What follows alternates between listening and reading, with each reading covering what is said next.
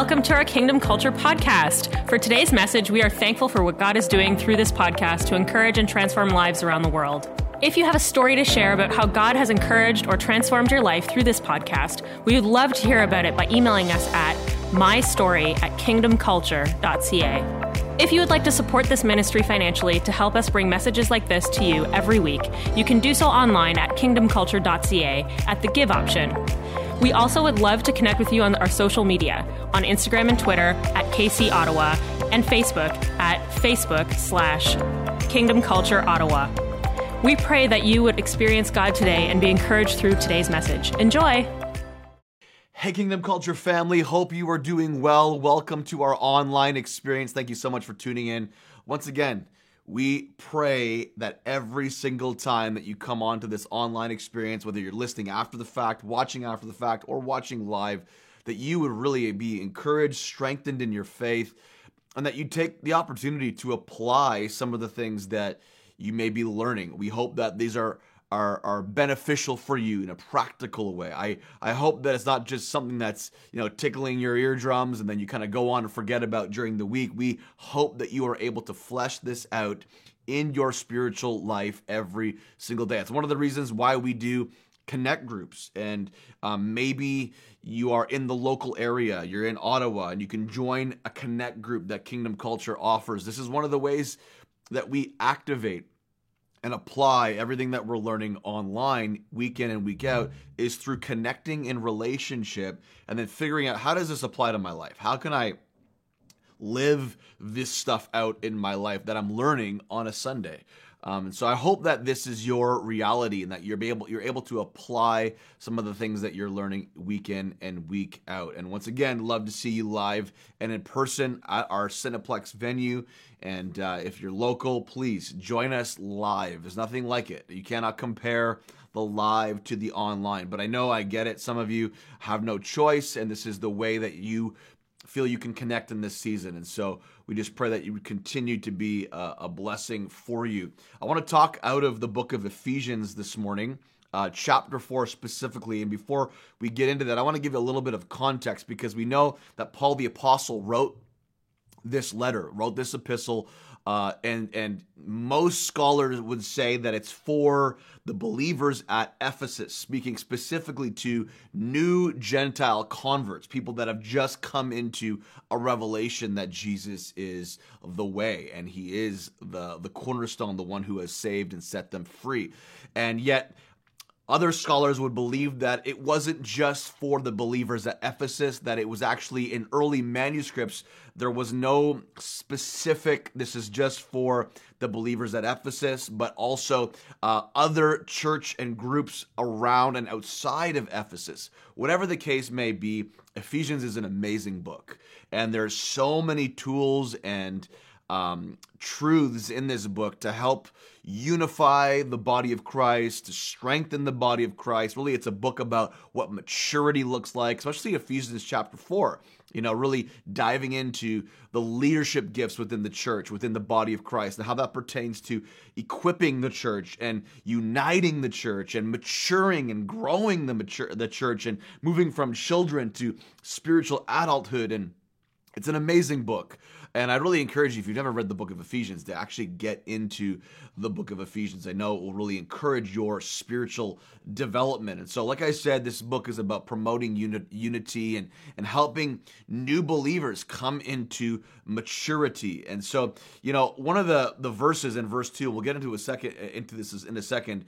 In Ephesians, Ephesians chapter 4, verse uh, verse 2, we see this these elements that are a reflection of living worthy of our calling. Ephesians chapter 4 verse 1 says live a life worthy of the calling given to you. And then it goes into various elements of what living worthy can look like. And we're going to get into this. I'm going to read this in uh, a second. So I want to read out of Ephesians chapter 4 verse 1 to 2. I'm not going to actually stay here because I'm going to be diving into the verses that follow this, but I want to just read the first part of Ephesians 4 to us. It says this because I'm reading four verses this morning. Ephesians chapter 4, verse 1 to 2 says, Therefore, I, a prisoner for serving the Lord. By the way, Paul the Apostle, who wrote this, was also serving in prison, was not serving, but like literally in prison on house arrest. And although there was a level of, of freedom potentially, he was on house arrest writing these letters to encourage the believers, the recent believers. Okay, so this is a little bit of a visual context for you. Imagine being on house arrest, being in prison, and encouraging the church. Therefore, I, a prisoner, for serving the Lord, beg you to lead a life worthy of your calling. I love this verse. For you have been called by God. Verse 2 Always be humble. This is uh, what it looks like to live worthy of your calling. Always be humble and gentle. Be patient with each other, making allowance for each other's faults because of your love. In other words, if you don't have love, there's no room for failure. Because if you're making allowance, if you're making an allowance for people to have fault, to people have to have faults in your life or to make mistakes, if you're creating a space where it's okay to fail, I'm going to be there with you.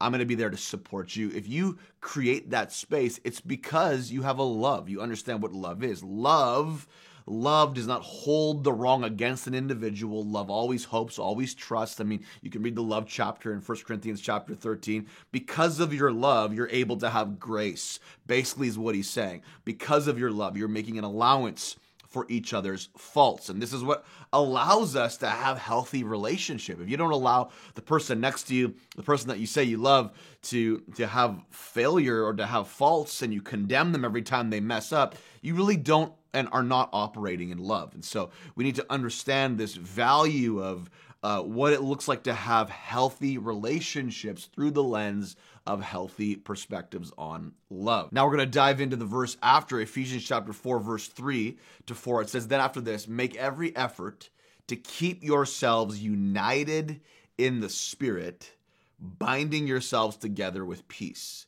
For there is one body and one spirit just as you've been called to one glorious hope for the future.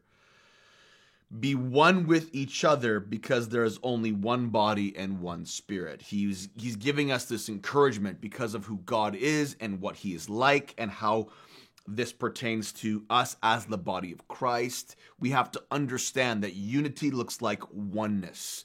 Oneness. Just as the Father, the Son, and the Holy Spirit are one, one God one God expressed in three different ways, one God, so are we to have a oneness with each other. We may have different expressions, like the Holy Spirit has has uh, uh, an expression. Jesus has an expression. God has an expression. There are parts of our lives that have varying expressions. Well, in the body of Christ, we all have maybe differing gifts, but we are called to be as one, united as one, even if we have a different expression. So today I want to talk about relational goals, relationship goals, the way to unity. We are talking about what I believe is the five key ingredient or five key ingredients for unity in the context of relationships. And this is we fail we fail in this all the time. And this is where love kicks in.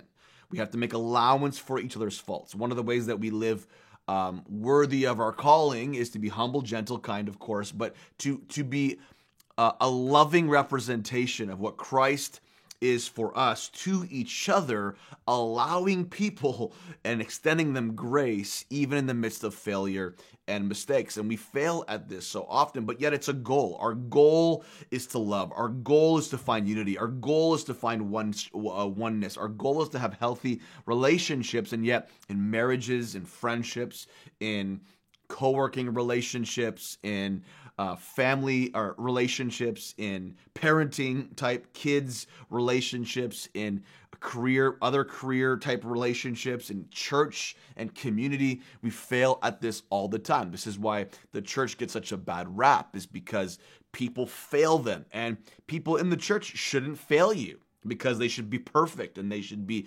flawless and never make mistakes. Well, that's not operating in love. If you have an expectation of somebody in leadership or somebody uh, in the church just because they are a representation of the church in the church part of the body of christ and you have an expectation that they're never going to fail you they're never going to make a mistake. You don't understand what love is. Love is seeing people through the lens of how christ sees us and extending the same grace to them as christ extends to us. And often we end up blaming the very thing that we need the most and we excommunicate ourselves because of something that happened that maybe rightly so shouldn't have happened but it happened and people are people and they will make mistakes now i'm not trying to justify you know bad things that have caused trauma and ptsd and all these different things but here's the reality we live in a world where people are messed up and will make mistakes even if they are following Jesus with all their heart.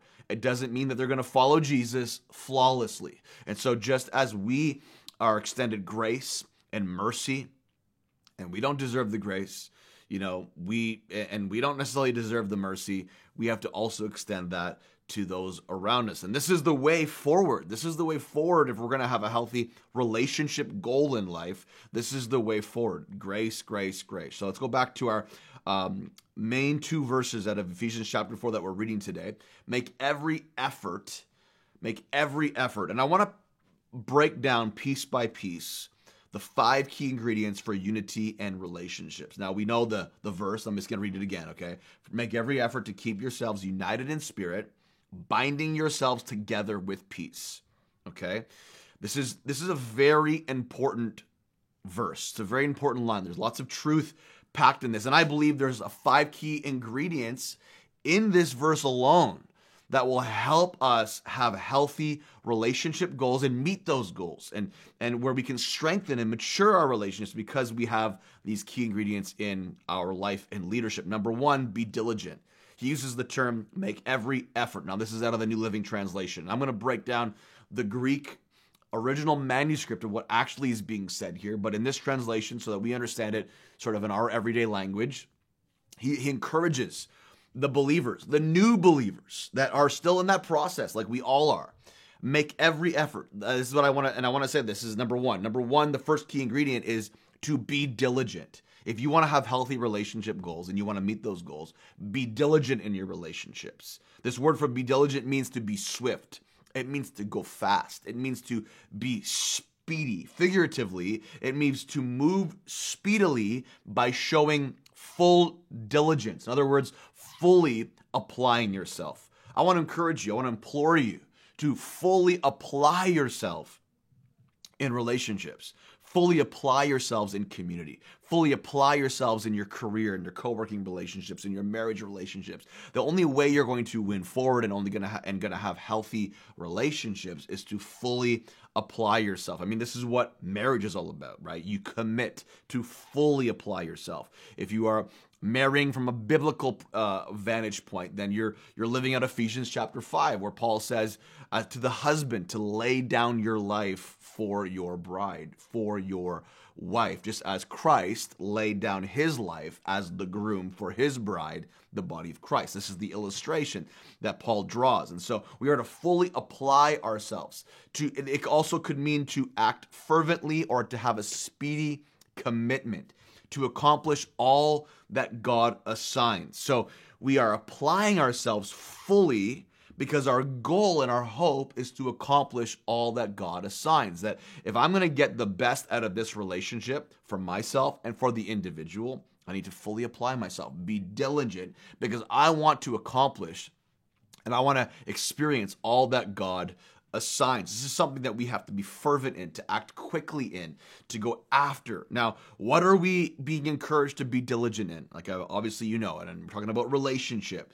Um, but we're being encouraged to be diligent, okay, and act speedy and to fully apply oneself in protecting the relationship. Number two, second key ingredient to really advancing in our relationship goals is we have to have a goal of being not only diligent to make every effort like Paul says but to protect. So we're being diligent in protecting protecting ourselves, protecting the relationship. But the the word says, well, let me read it. Make every effort to keep yourselves, to keep yourselves united. So our goal is to be super diligent to keep, or the other word is the, the actual word is really to guard, to protect ourselves, to stay united in spirit. I want to protect this relationship. I want to keep that oneness. I want to keep that connection. So I'm going to do whatever I can to fully apply myself to protect and guard the relationship. This word for to keep, like I've been saying, means to guard, to spiritually guard, watch, keep intact, or in other words, to persevere or sorry, to preserve, okay? Preserve the relationship. Do what you can to preserve your relationship. It actually could also mean to guard from loss or injury, to keep an eye upon. I want to apply myself to this relationship. I want to reach my relationship goals. So it's in it's my duty to make every effort. Number 1, make every effort to be diligent to guard, to keep my eye upon, to guard from loss or injury. I want to be your protection. I want to be your protector. I mean, this is a great marriage um, slash relationship, dating slash just good friendship type message. If you want to be a good friend, protect your friends. Do whatever you can to protect them. Like, man, it's so, it blows my mind uh, in this day and age because of the power of social media, how quick people are to believe a lie that's being said on social media or in the news or whatever before they even sit down with the individual and have a conversation that they said they were friends with. I've seen more friendships disband in the last three years than I don't know, just because of the power of social media, because of the power and the and the confusion that's come as a result of what's being said out there versus, hey, I'm I'm in this to guard the relationship, like what's really going on. And I've seen so many relationships divide in this last season because there was no protection, there was no guard. And uh, so we, we need this. So, number one, number one, be diligent to make every effort. Number two, we have to guard the relationship if we're going to have our, hit our relationship goals. And number three, we want to find the harmony because we're fighting to guard, we're being diligent, in in guarding, protecting the relationship against what? Well, we against division. And as we're doing that, our goal is to find the harmony. It says in Ephesians chapter 4 verse 3, make every effort to keep yourselves, we've already addressed those two. Make every effort to keep yourselves united in the spirit. So this is the goal.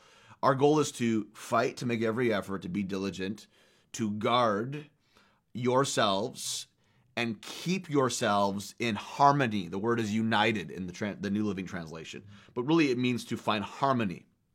It means to find oneness in unity, especially the God produced unity between believers. But an example of this is the harmony from sharing likeness of nature with the Lord. Okay. And if you ever, if you're a musician, you know what it, it, it's like to hear a good harmony. If a, if somebody's singing backup vocals in a band and they're singing the harmony, it's supposed to complement the lead singer.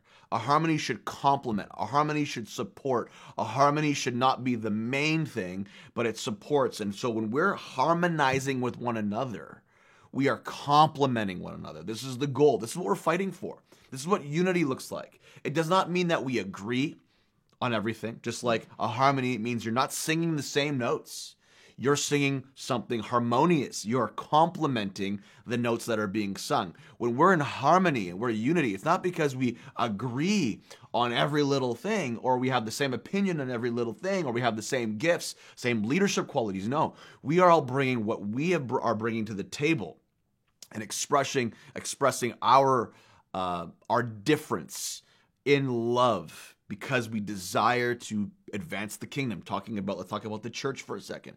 When we're all in unison, bringing our piece and our part, like we've been talking about, we've been talking a lot about communion, or not communion, community in the last uh, several weeks. When we're part of a community, a church community, we're bringing our piece, we're bringing our part, we're playing our role. We are harmonizing with one another. We are walking in unity. Our role may be different than the other guy's role, the next person's role, the woman's role, whatever, but we're bringing our piece and we're harmonizing together. This is what we're fighting for to find the harmony, to find unity. Have you ever think about back to the music illustration? Have you ever heard a bad harmony? You just it just stands out like it stands out like a sore thumb. You know, it's like you hear this bad harmony, man, they're off, they're flat, they're not complementing the lead, they're actually uh, detracting, they're taking away now, everybody's distracted. Well, this is what happens when we're not in unity. When we're in division, it's like we can we forget all the good and only look to the the divisive one. We we our attention goes to the negative. This is why we need to fight for unity. And what are we fighting for unity in? To be bonded. Let's go to the next the next point, next key ingredient, number four, to be bonded, or the word is, or my point is, to be committed. To be committed. Let me, I'm going to read all this at the very end and help us see it differently because I'm really unpacking one main verse today. Okay. So Ephesians chapter 4, verse 3 make every effort to keep yourselves united in the Spirit. So we know we're talking about being diligent, we're talking about making every effort to fully apply ourselves. Remember, fully apply ourselves to find unity uh, in the Spirit through, let me say, through being committed, because he uses the word binding yourself. So we're going to be united in spirit because we're binding ourselves. We're committed. It sounds like the first point. It sounds like making every effort. It sounds like being fully uh, fully applying yourself. But this word is the word, let's say, bonded. Okay, this is the word English word bonded, and it actually means to closely identify with or to have identity, close identity with. It means close union. Um, it, it's the kind of inner identity that produces a close harmony between members joined closely together. And one of the examples is is used of like a ligament, for example. There's we need these ligaments in our body to make everything work properly. So to be fully committed is to bind ourselves together. Now, interesting thought that in this context, he Paul uses the word bond. He uses the word uh, binding yourself, which is interesting choice of words because most likely, and it's very possible that this was actually all written in some way in a time when he was wearing bonds himself. Remember, he was a prisoner. He was a prisoner serving the Lord. He was a prisoner because he was serving the Lord. He was a prisoner writing this letter to encourage the church. And likely he would have been in some form of bond at some point.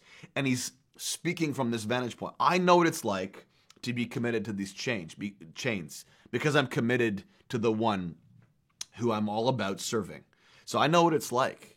And if we're going to have unity, just as I am bonded to these chains, you have to be bound to one another. It's like, and it's not a negative thing. Like I'm chained in relationship. When you commit to a relationship, it's like you're saying, "Hey, I'm bound to you. I'm gonna carry your burden. I'm gonna lift the load on behalf of you. When you're going through, t- uh, you know, hard times, I'm there with you. I'm chained to you. And the more chained we are, it's like we become that chain link fence the stronger we are. If we're connected this way, the stronger we are. If we're disconnected, we have holes in the fence, guess what? We're vulnerable. Like I used, like I said like several weeks ago, using the Jenga set. If there's holes in the tower, let's call that the local expression of of the house of God, the church. If there's holes in the Jenga tower, guess what? It's only a matter of time before the tower topples over. A house divided against itself cannot stand. A chain link fence that has holes in it is vulnerable and is basically useless. Somehow something's going to get in because the fence is not linked and bound together. So he's binding us together. But what is he binding us together in? This goes on to, it, go, it continues on, into peace. It all culminates into peace. Why? Because there is no purpose without peace. This is what sort of one of my focuses of this message. My subtitle said, you know, we basically we find find uh, uh, peace, we find purpose. When we are building in peace, we're building with purpose. This word peace literally means to join, tie together into a whole. It literally means wholeness when all essential parts are joined together. When everybody's playing their part in relationship, there is a wholeness that happens. There is a health that happens. There is a maturity that happens. That's why Ephesians 4, really the, the vision or the focus of Ephesians 4, as you get down, starting in verse 11 and, down, and onwards, you see like when everybody's playing their, their part and you have apostles, you have prophets, you have pastors, you have evangelists, you have teachers, as they are playing their part, equipping the body, there's a unity that happens, there's a maturity that happens, there's a growth that happens, a divine order that happens and all the essential parts begin to function because they're trained and equipped to be who they are created to be as part of the body who is one just as Christ is one God is one. As all of us come together, guess what? There's a wholeness that happens, the health that happens. Just as you'd see the Jenga tower, when every part, every block, every is positioned properly, there's a wholeness. There's no hole in the tower. It's whole. It's whole. There is no hole. It's whole. It's complete. This is the goal of peace to make and bring us into a completeness. So this is my fifth ingredient for today to, to hit our relational goals, our relationship goals in this season, to aim for peace. Ultimately, all of this culminates into the aim and the target of peace. Why do we need to be bound together in peace? Because it's peace that builds. Talked about this last week. It's peace that builds the house of God. Remember, in First Chronicles chapter 22, verse 7 to 10, talking about Solomon. David wanting to build a house for God, but he couldn't. He had too much bloodshed. So God said to David, Not going to be you, bro, not that builds a house for me to honor my name. It's going to be your son Solomon. The, the, the name Solomon literally means peace. His name means peace, and God said there's going to be peace on all sides. With while He's reigning, there will be peace on all sides. He's going to calm the enemies down. He says on all sides, and it actually, you know, it's interesting because His name means peace. So the what the person who's going to end up building a house to honor God's name is a person who's named Peace. Peace is going to build the house peace is going to be the foundation of the house. Where was the house built? In a city of the city of Jerusalem, which means the city of peace. Peace is the foundation stone, really one of the foundation stones of the kingdom, one of the pillars to build and advance the kingdom. If Romans chapter 14, verse 17 to 19, for the kingdom of God is not a matter of what we eat or drink, and I'm sounding like a broken record, I talked about this last week, but of living a life of goodness and peace and joy in the Holy Spirit. It's not about the things, the opinions, the, the peripherals. In the end, if we want to build and advance the kingdom, we need goodness, which is righteousness, peace, and joy in the Holy Spirit. These are the pillar pillars of building and advancing the kingdom, which in the church context as an expression of the kingdom, as a main expression of the kingdom in a city, in a region, in a country. The local church, and yet obviously the, the Big C church across the globe, is a part of expressing the kingdom, building from these places, building from righteousness, peace, and joy in the Holy Spirit. So let me reread now this whole verse to you because I want to I want us to see this different and I want to encourage us today. This was a little bit of a shorter encouraging devotional type message. I want you to leave this morning with an assignment to meditate on this verse in this season when it comes to your marriage, when it comes to co working relationships, your friendships, your church community relationships. Um, whatever friend, whatever relationships that you you have, maybe they're struggling right now. I want to give you a goal.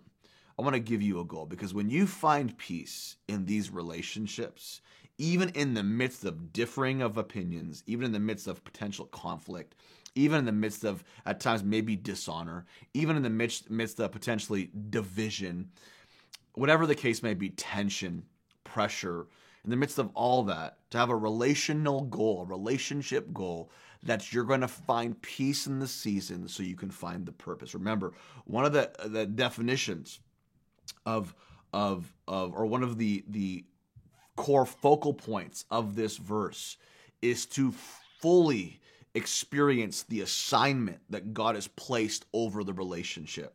Now, let me read this of uh, verse 3 all over again for you. Make every effort. Remember, be diligent. That was number one. Be diligent. Make every effort.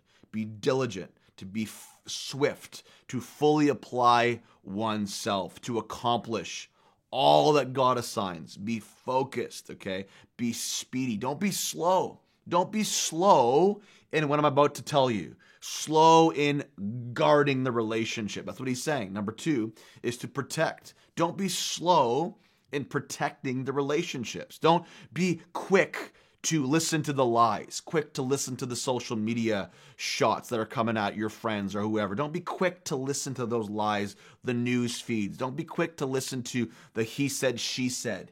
Be quick to protect. Be diligent to protect because God wants to pull an amazing, amazing purpose out of this relationship. He says, make every effort to keep yourselves. Remember, that's the word protect, to guard, to keep yourselves united, to find the harmony.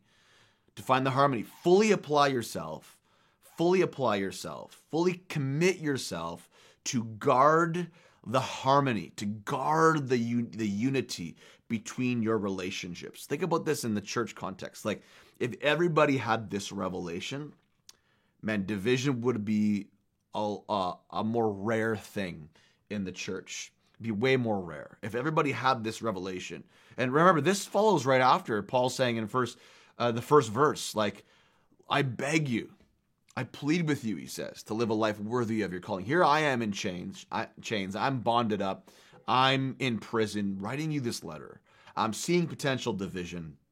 I see the reality of how maturity is held back when division is taking the lead. I see all this stuff. Here I am in prison. I'm encouraging you to fight for harmony. I'm encouraging you to be united. I'm encouraging you. This is what living a life worthy of your calling looks like is to give allowance to people to make mistakes and yet say, ah, I'm there for you. I'm going to pick you back up again. I'm going to protect you. I'm going to guard you. I'm going to be a support to you. He says, protect the harmony, protect the unity in the context of being committed. That's number four, to be committed. Fourth ingredient, to be committed, to bind yourselves together. Bind yourselves. If you want unity, be bound to one another, be committed to one another. And, and committed to what? Peace finding peace. Because if you find peace, you find your purpose. And if you find your purpose, guess what? You're building something. This is God's heart for you to build the kingdom. And you cannot build the kingdom if you don't have peace, especially in relationships. And God's goal for you in this season is to build and advance the kingdom in the context of the relationships that you have right now in your life your church community, your business relationships, your marriage relationships, your kids. I mean, just all facets of relationship. God has a goal for those relationships. And his goal is that you would extract his kingdom purpose from those relationships. Both you, of course, will be blessed, but the other person as well will be blessed. And that's what it looks like to fight, to guard, to protect, to be committed, to be bound to each other for the purpose of peace. I hope this really encouraged you this morning. I just believe that God is really highlighting in this season for us as a community, as Kingdom Culture, this aim for healthy community in a way that maybe we've never had before. I don't know, but I just believe this is God's highlight for us in this season. It's God's highlight for you in this season, in a time where the enemy will do whatever he can to take out relationships, to divide relationships, to to to pivot or to pin people against each other and put them against each other in this season to create division so that he can take out um, take out these amazing kingdom purpose driven relationships. But that's not you. God is going to protect god is going to guard god is going to heal restore redeem your relationships in jesus name. God i pray for everybody listening every marriage every parental relationship that may be going through a hard time,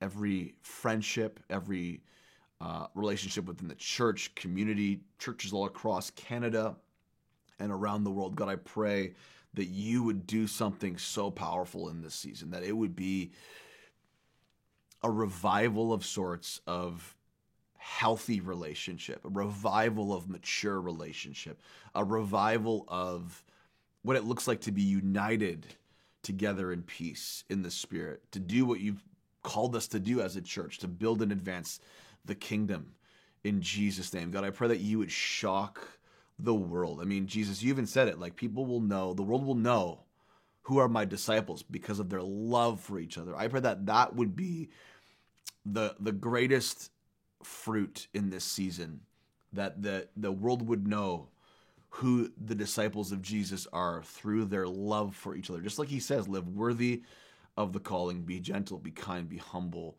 making allowance for each other's faults because of your love. I pray that love would be at the forefront in this season so that we can build with peace and advance the kingdom in Jesus' name. God bless you, Kingdom Culture.